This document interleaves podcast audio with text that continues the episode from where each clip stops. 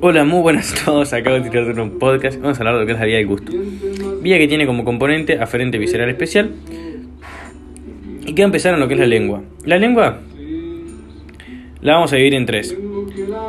La vía lingual nos divide una parte anterior, otra posterior.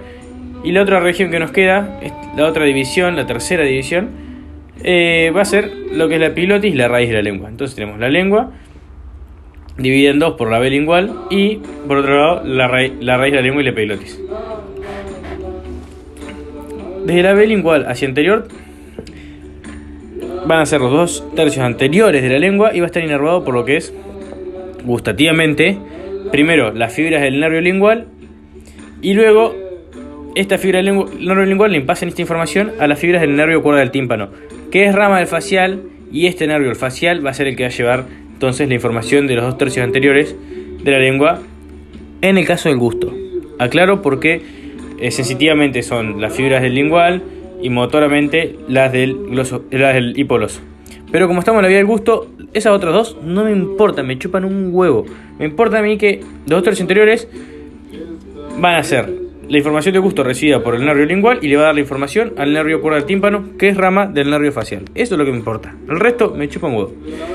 Del tercio posterior, es decir, posterior a la B lingual, va a estar inervado por lo que son las fibras del glosofaringio.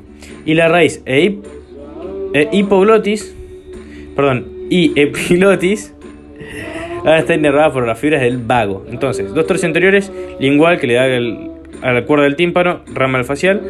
Tercio posterior, glosofaringio, raíz e epilotis, vago.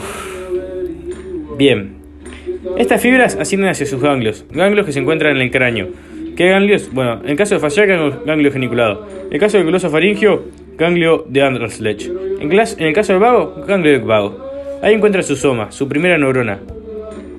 Esta, este soma emitir una prolongación central hacia dónde? Hacia los núcleos gustativos. Importantísimo.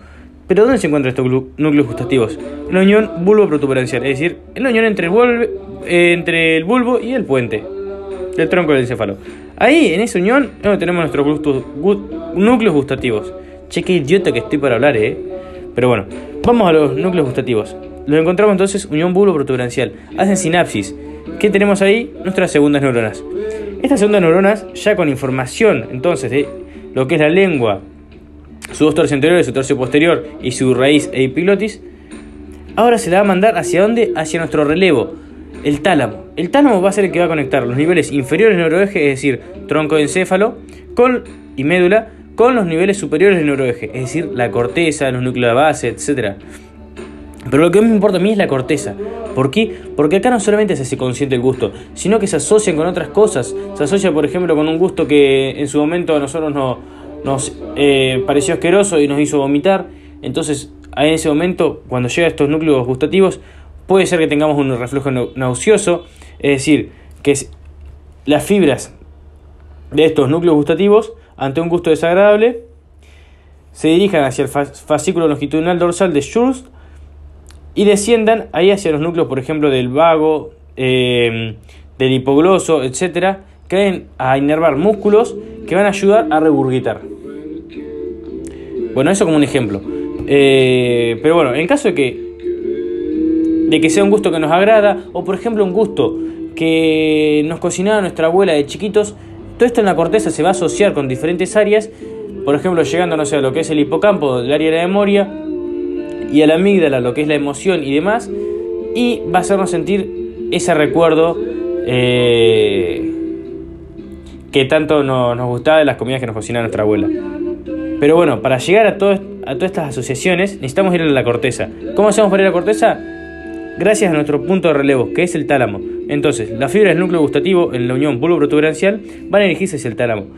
Pero antes se van a decusar, es decir, van a cruzarse. Las del lado izquierdo pasan al lado derecho y las del lado derecho pasan al lado izquierdo.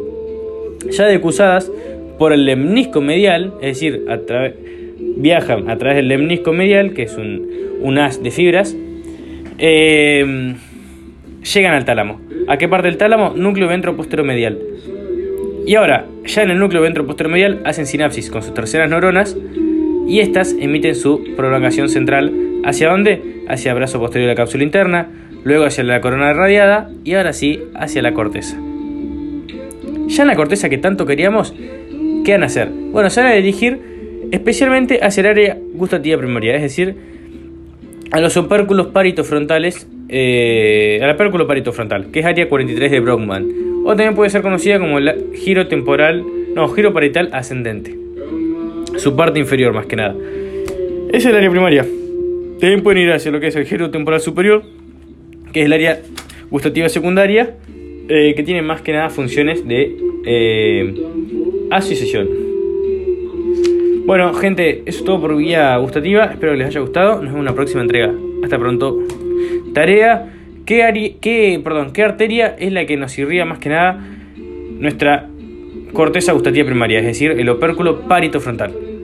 Fácil, pero bueno, si no saben irrigación, imposible que la saquen. Hasta pronto.